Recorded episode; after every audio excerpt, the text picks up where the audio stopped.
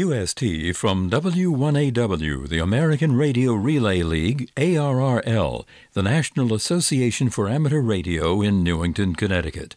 This is the ARRL ARES audio e-letter for November 21st, 2018. The ARRL ARES audio e-letter is a voice version of the ARRL ARES e-letter, which is compiled by Rick Palm, K1CE in Daytona Beach, Florida.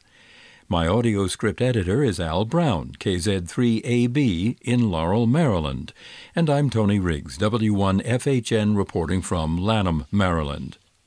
In this month's issue, we have for you Hurricane Michael, Northern Florida ARES groups begin to file after action reports. Hurricane Michael, American Red Cross thanks radio amateurs. How to send email to a disaster area via WinLink. Southern New Jersey ARES team supports search for missing man. FEMA releases 2018 National Preparedness Report. Driver rescued thanks to Alert Badger WeatherNet members. Ham Radio assists in rescue of a missing mariner. And K1CE for a final. HD SCS, the end of an era of extraordinary service. But before we get to the articles, here are some ARES briefs. California Fires Responses. November 13, 2018, from Rick Lindquist, WW1ME, at the ARRL News Desk. Amateur radio volunteers have been active on several fronts as wildfires raged in large sections of California. Campfire. In Butte County, Northern California, the campfire caused multiple shelters to be opened to evacuees. Five Sacramento Valley ARES groups were involved in communications support between the Red Cross Disaster Operations Center, or DOC, and the shelters. In addition to supporting the shelters, ARES members were also tasked by the Red Cross to shadow Red Cross delivery vehicles to provide communications in the mountain areas to the shelters.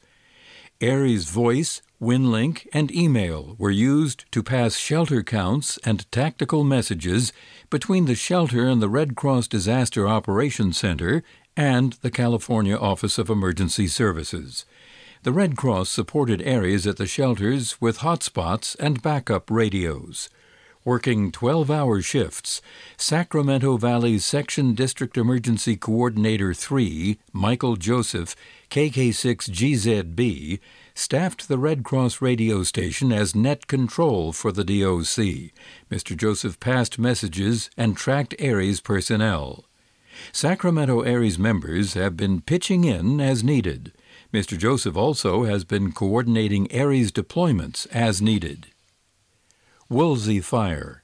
The Woolsey Fire swept through the westernmost portion of Los Angeles County and the easternmost area of Ventura County in the ARRL Santa Barbara section. Los Angeles Section Manager Diana Feinberg, AI6DF, said governmental radio systems used by fire and sheriff held up Evacuees went to areas where cell phone service was generally available. Ms. Feinberg also said Los Angeles ARES, or ARES LAX, was not activated because no county hospitals were in the affected area and no hospital outside the fire zone was in danger of losing communication.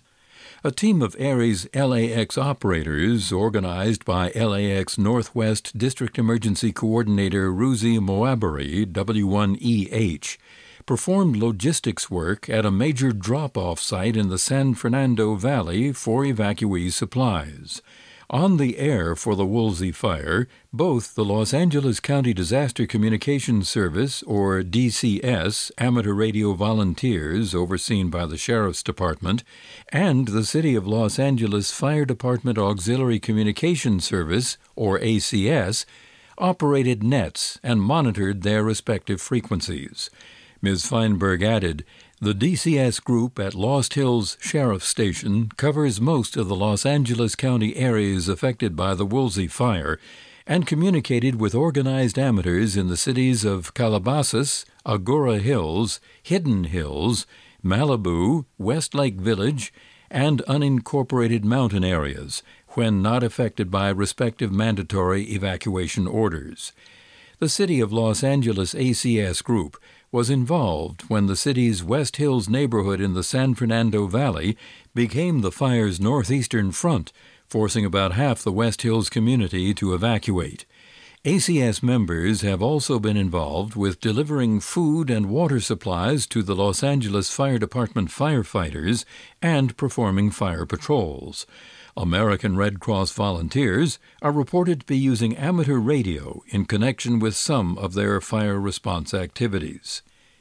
And here is a November 19, 2018 update. Amateur radio repeaters and TV, that is ATV, have helped to keep the broader community informed on the local status of widespread fires in Southern California. Benjamin Kuo, KI6YR, who had to evacuate but is now back home, said Remote Amateur Radio Emergency Data Network, or AREDN, mesh cameras captured video from fires across Southern California earlier this month, including the early stages of the Woolsey fire. ATV cameras also offered views of some of the state's less prominent fires, including the Briggs Fire in Santa Paula and the Peak Fire in Simi Valley.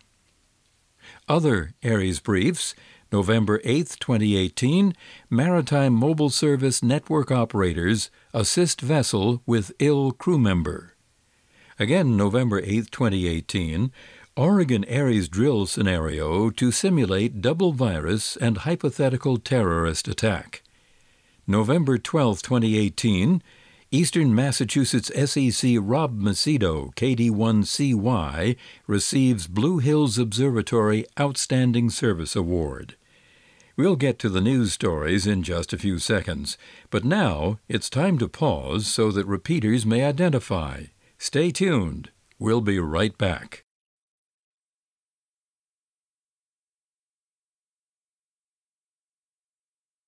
This is the ARRL ARES Audio e-letter for November 21, 2018. Our first story is Hurricane Michael, Northern Florida ARES groups begin to file after-action reports. Last month, Hurricane Michael slammed into Florida's panhandle, the most severe hurricane to ever hit the region. ARES groups across the entire state were either directly involved in disaster communications efforts or secondarily involved by providing support via numerous HF and VHF emergency disaster nets, various modes, and organizations for those in the affected areas. After action reports have begun to be drafted and filed with section and ARES leadership the reports lend insight into operating conditions and challenges and all important lessons learned. Escambia County. On Tuesday, October 9th through Wednesday, October 10th, for almost 18 hours, Escambia County, at the western end of the Florida Panhandle ARES, was activated for the county EOC Level 2 activation for Hurricane Michael operations. Assistant EC Joe McLemore, KF4DVF, reported that 21 amateur radio operators and stations were involved. That included 15 County ARES members and six non ARES personnel. The ARES room inside the EOC was staffed by four ARES members.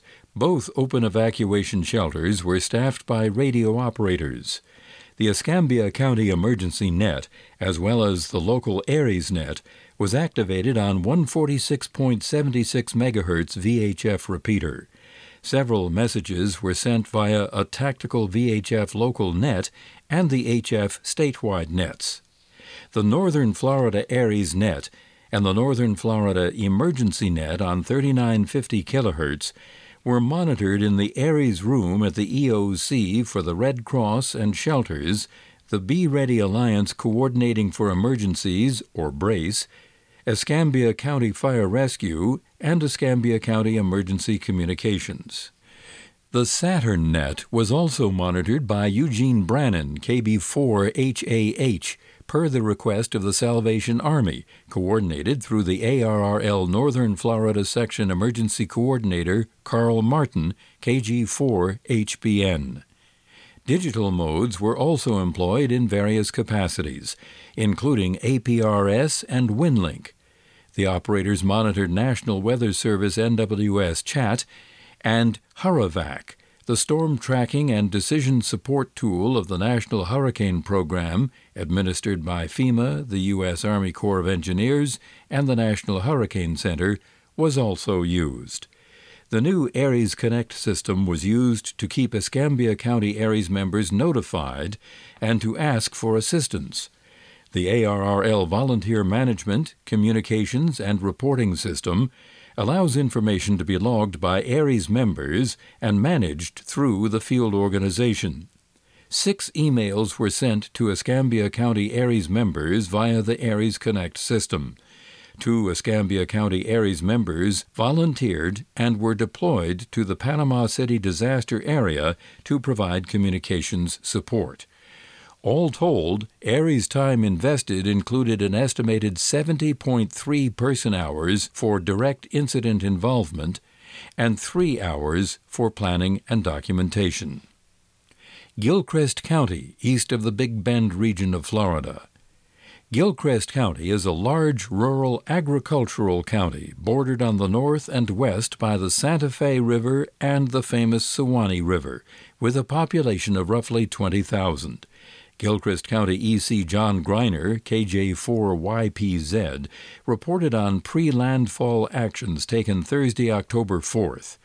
The county 2 meter ARES net on the Bell repeater, 147.285 MHz, was activated at 7:30 p.m. Amateurs were informed on the progress of the storm and of the nightly storm net to begin Monday, October 8th. By Sunday, October 7th, Michael was still a tropical storm. Information was posted by Mr. Greiner on the Dixie Amateur Radio Club web blog page and emailed to all radio operators and ARES members on the contact list. On Monday night, the nightly storm net began operations with briefings. Mr. Greiner tested and set up radios at the Gilchrist EOC and station NF4EC. Emergency management planned to go level 2 activation on Tuesday afternoon, October 9th. By 2 p.m., Michael was a Category 2 hurricane, and by 5 p.m. was upgraded to a Category 3. More information on hurricane nets and advisories, frequencies, and schedules was passed. On Wednesday, October 10th, the storm made landfall near Mexico Beach as a devastating Category 4 storm. Gilchrist County ARES monitored the situation at Level 3 activation through the passing of the storm. When the state EOC lost Tallahassee radar and the Internet, Mr. Greiner was able to provide the state EOC staff with timely information on the current location of the passing storm. In Gilchrist, three shelters, including one for special needs at the Bell High School, had been opened, and three persons sought shelter. Post storm recommendations. Mr. Greiner said repeaters, HF antennas, cell towers, and 911 took blows in the affected areas. He said there needs to be more reliance on and training with VHF FM simplex and mobile HF antennas and operation for resilience. A local area club has since initiated a simplex net to begin November 20th. Mr. Greiner is encouraging his ARES members to improve their antennas for operation and participation on simplex nets. He also said those that have the capability to go mobile with HF radio and antenna are encouraged to be prepared to use the systems after the storm's passing necessitates the lowering of fixed HF antennas and towers. This is the ARRL ARES Audio e-letter for November 21st, 2018. It's time once again to pause for a few seconds to allow repeaters to identify.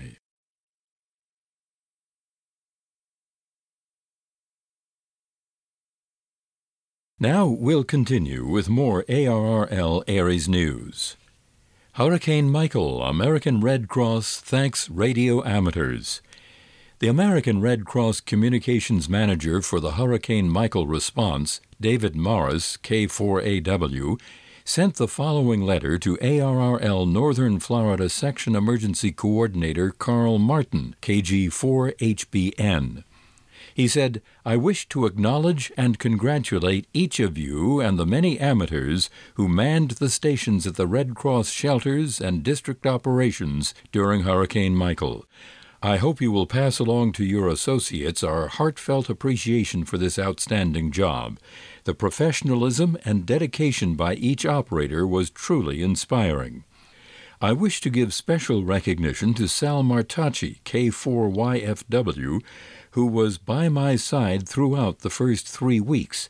He has become the voice of the American Red Cross in North Florida. Special thanks to Randy Pierce, AG4UU, whose vision and hard work in support of Florida's SARNet demonstrated what a phenomenal emergency communication system we are so fortunate to have in our state. Mr. Morris continues, I would also like to thank Pat Lightcap, K4NRD, who tirelessly served as net control for more hours than one can imagine. Special recognition to Carl Martin, KG4HBN, who pulled the ARES team together and maintained a full staff at all locations throughout the entire critical period. Besides SARNet, we were fortunate to have the North Florida ARES net on 80 meters, run by Terry Webb, N0TW, and Paul Eakin, KJ4G. With the 80 meter net, we had virtually 100% coverage. Their team provided a much needed service day and night. Supporting this outstanding leadership team were a group of phenomenal amateur operators who are the unsung heroes spending countless hours in the field to help alleviate human suffering. On behalf of the American Red Cross, we hope you will give your team the recognition they rightly deserve and express our sincere appreciation. God bless each of you. Signed David Morris, K4AW, the Communications Manager for the American Red Cross in Tallahassee, Florida. How to send email to a disaster area via WinLink. There is a common misconception that one has to have complicated equipment, software, and skills to leverage the ham radio developed WinLink system to reach into disaster areas. In fact, one of the major advantages of the WinLink system is that it can easily connect disaster area located volunteers who must use radio to make any connection with anyone else in the state, nation, or world. WinLink provides an easy way for back home supporters, family, and friends to keep in touch with deployed volunteers. First, you have to know the correct email WinLink address of the disaster located ham. It is simply their call sign at sign winlink.org. Second, because WinLink was built to handle slow speed radio connections, receiving a load of spam would be catastrophic for throughput over a slow modem protocol. To avoid this, WinLink developers put in a whitelist. This is a list for each WinLink email user of who is allowed to send them email. While the WinLink user can simply add you to their email list, there's an even simpler way for support amateurs to bypass this, which will not be known by spammers. Just put slash slash WL2K at the beginning of your subject line. With those two critical components of the WinLink email message format, anyone with normal email can make needed communications to a deployed volunteer who is participating in the WinLink system. One caveat is that WinLink can't force email onto a volunteer who doesn't have their radio on or isn't connected into a WinLink server station. So it depends on periodic check ins by the participant to check for, receive, and send email by radio. Thanks to Gordon Gibby, KX4Z of the North Florida Amateur Radio Club, for this advice. Southern New Jersey ARES team supports search for missing man. On November 10, 2018, Ocean County, Southern New Jersey ARES members assisted search groups in looking for a man who was reported missing from a local nursing home on November 2nd. The man suffered from dementia. Searches had been ongoing and somewhat weather dependent in neighborhoods around the nursing home. On Saturday, November 10th, a search was planned by the family of the missing man. Tim Tonneson, NJ2N, notified Bob Murdoch, WX2NJ, the Ocean County ARES Emergency Coordinator, that this search would be taking place in a wooded area. This was considered an emergency operation for Ocean County ARES, and a plan was put into place. Mr. Tonneson was instrumental in contacting the local authorities and working with the family and search teams to execute the search plan. Mr. Murdoch concentrated on the communications technical side and manpower. Notifications went out to all Ocean County ARES members. They coordinated the area to be searched with Stafford Township Police. Search volunteers and ARES members met at 9 a.m. Saturday morning, November 10th, at the Ocean County Vocational School, and ARES Operations established a net control station at a park two miles from the school where commercial power, shelter, and restrooms were available. The ARES mission was to coordinate communications between the search groups. There were 143 volunteers divided into three groups and nine Ocean County ARES radio operators. Each group had two radio operators. The groups then set out in the three designated search areas. Topo maps were used to plot out the search areas. When there was a private property or trespass issue, the request of the landowner and his permission were relayed by amateur radio and handled quickly. The search teams came back to the park by 1 p.m., as requested, with negative findings. ARES members assisted with making sure all were accounted for. Operators were positioned to remind searchers to sign out at the rally point after leaving the search area.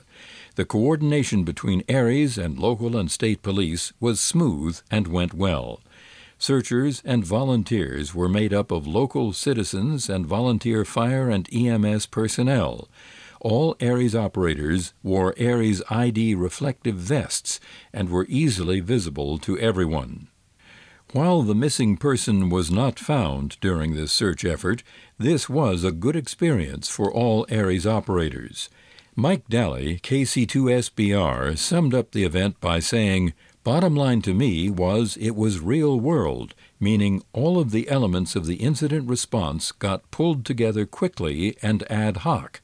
What I saw were volunteers thinking on their feet, adjusting on the fly to the fog that can creep into an event response, looking for where we could fill the gaps and add value as we went beyond just holding a radio. That experience to me was a highlight. No exercise plan I have ever been involved in, in the military or in emergency management and continuity of operations, ever runs as scripted in the real world, and it's that experience to roll with the punches and adjust as it happens that no book can teach. Thanks to Tom Prizer and to XW, the ARRL Southern New Jersey Section Emergency Coordinator, for this report. It's time once again to pause for a few seconds to allow repeaters to identify.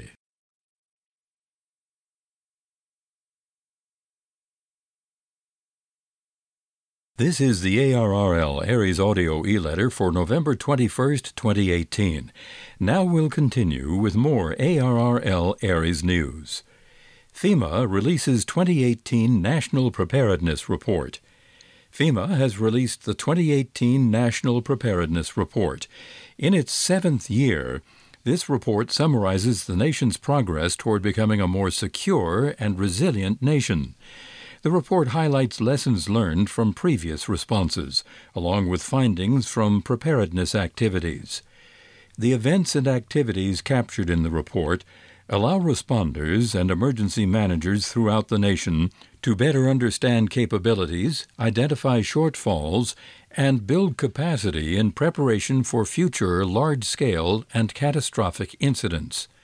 The 2018 National Preparedness Report also identifies gains made in preparedness across the nation and identifies where challenges remain. These findings provide insights into preparedness and informs decisions about future program priorities, resource allocations, and community actions.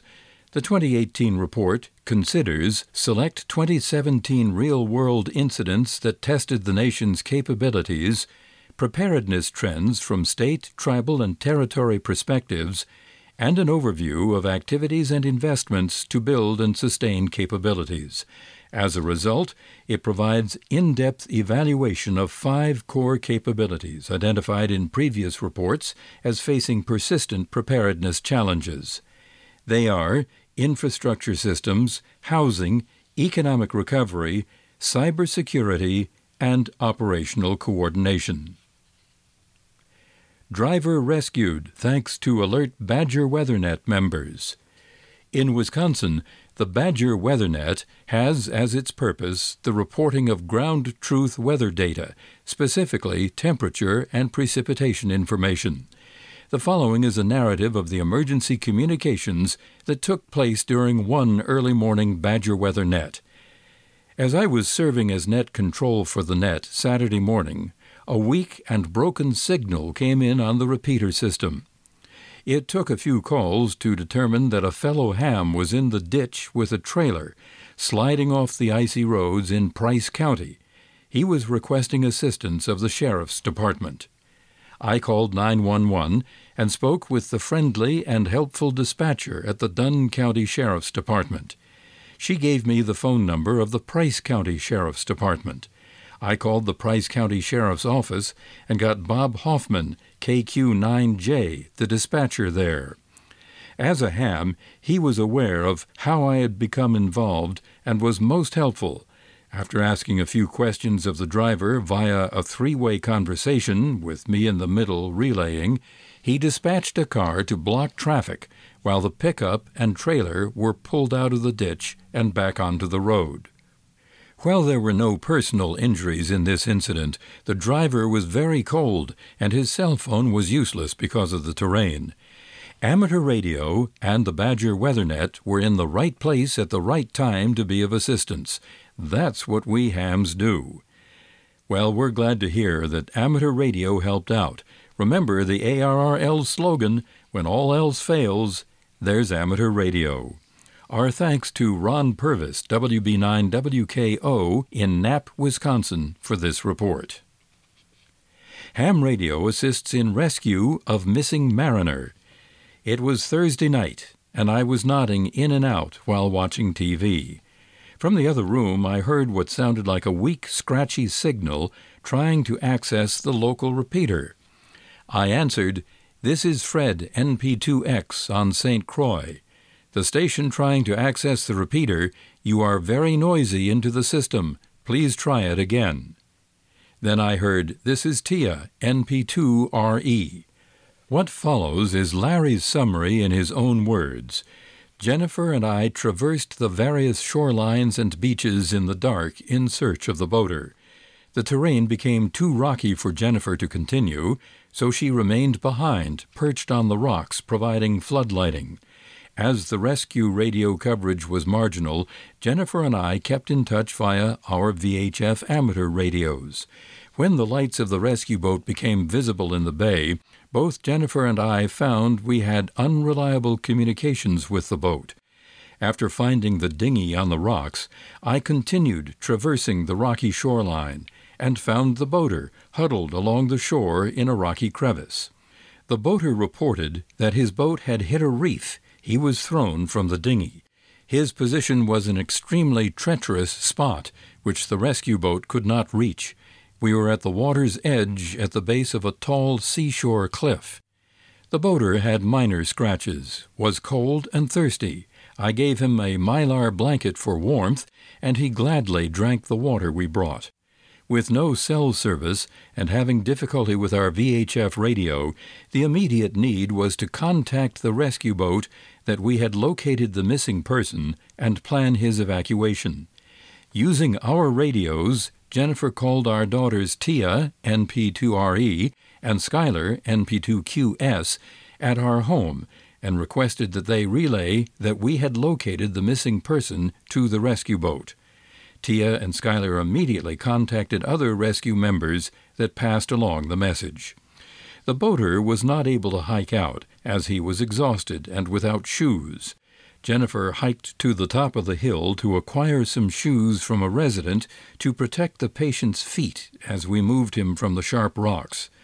Due to the proximity of the reef and large waves, it was also not feasible to land the rescue boat on the beach. Another rescue member, Dylan Baird, arrived on the scene and managed to reach me. He had taken a four wheeler to the site, hiked down the beach, and climbed the dangerous rocks to reach the boater's location. Dylan had the good idea to try using the dinghy to get our rescue subject to the rescue boat. In the dark, Dylan and I pulled the dinghy off the rocks, bailed enough water out of it to keep it afloat, and started the engine. Dylan made a break for the reef to get the boat further drained of water and to coordinate next steps with the rescue boat. As I stayed with the boater, Dylan reached the rescue boat and returned with Brian Grassy, another rescue member. We put a life jacket on the boater and together transported him to the rescue boat. Upon reaching the harbor, he was transported to the local clinic for treatment. We felt good about a number of things. Within approximately 30 minutes of locating the injured boater, he was transported to the rescue boat. Our daughters, aged 12 and 13, flawlessly executed the relay of critical information using their newly learned skills. Tia has been licensed for just two weeks and Schuyler just five months. The radio and rescue training our family received and practiced may well have saved a life. Thanks to Larry Pruss, NP2LP, and Fred Kleber, K9VV stroke NP2X, the ARRL USVI section manager, for this report. And it's time once again to pause for station identification. This is the ARRL ARES Audio e-letter for November 21st, 2018.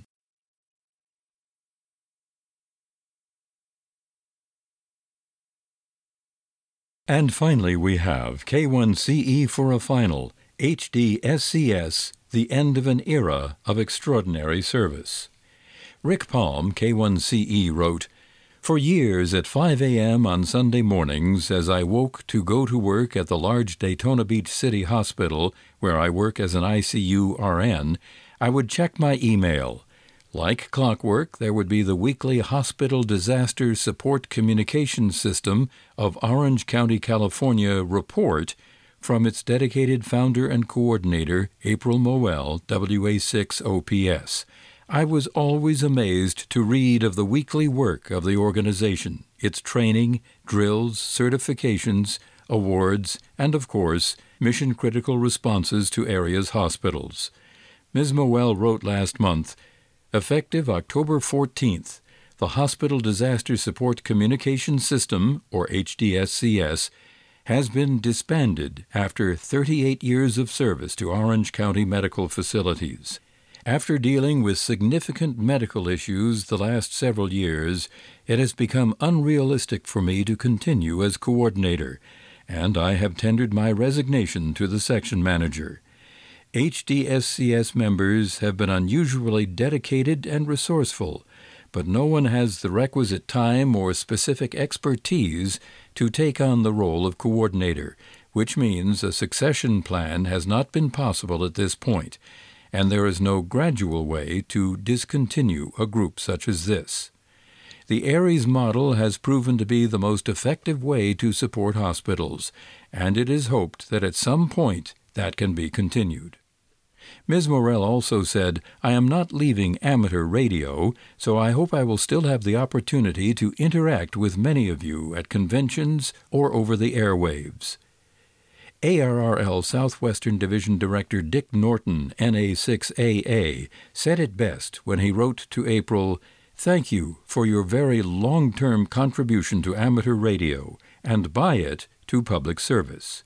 The Southwestern Division website shows you were given the Division Meritorious Service Award in 1992. Your dedication and leadership will be missed. Mr. Palm added, I would echo Mr. Norton's comments and simply add that April Moel, WA6OPS, has represented the very best of the amateur community's values, and I will miss waking up early on Sunday mornings to find her thoughtful, comprehensive reports to start my long work shift. Best wishes for the future, April, from Rick, K1CE. And this concludes the ARRL ARES audio e-letter for November 21, 2018. The ARRL ARES audio e-letter is a monthly service of the American Radio Relay League, ARRL, the National Organization for Amateur Radio. The ARRL ARES audio e-letter is an edited voice version of the ARRL ARES e-letter, compiled and written by Rick Palm, K1CE, in Daytona Beach, Florida. To learn more about amateur radio and the ARRL, or to get the latest in amateur radio news, you may click on www.arrl.org. You may also write us via snail mail at ARRL Headquarters, 225 Main Street, Newington, Connecticut 06111, or give us a toll free call at 1 888 277 5289. We are always happy to help answer your questions, and you need not be an ARRL member. Our thanks to this month's contributors. My audio script editor is Al Brown, KZ3AB in Laurel, Maryland. And I'm Tony Riggs, W1FHN, reporting from Lanham, Maryland. Copyright 2018 ARRL, the National Association for Amateur Radio. All rights reserved. 73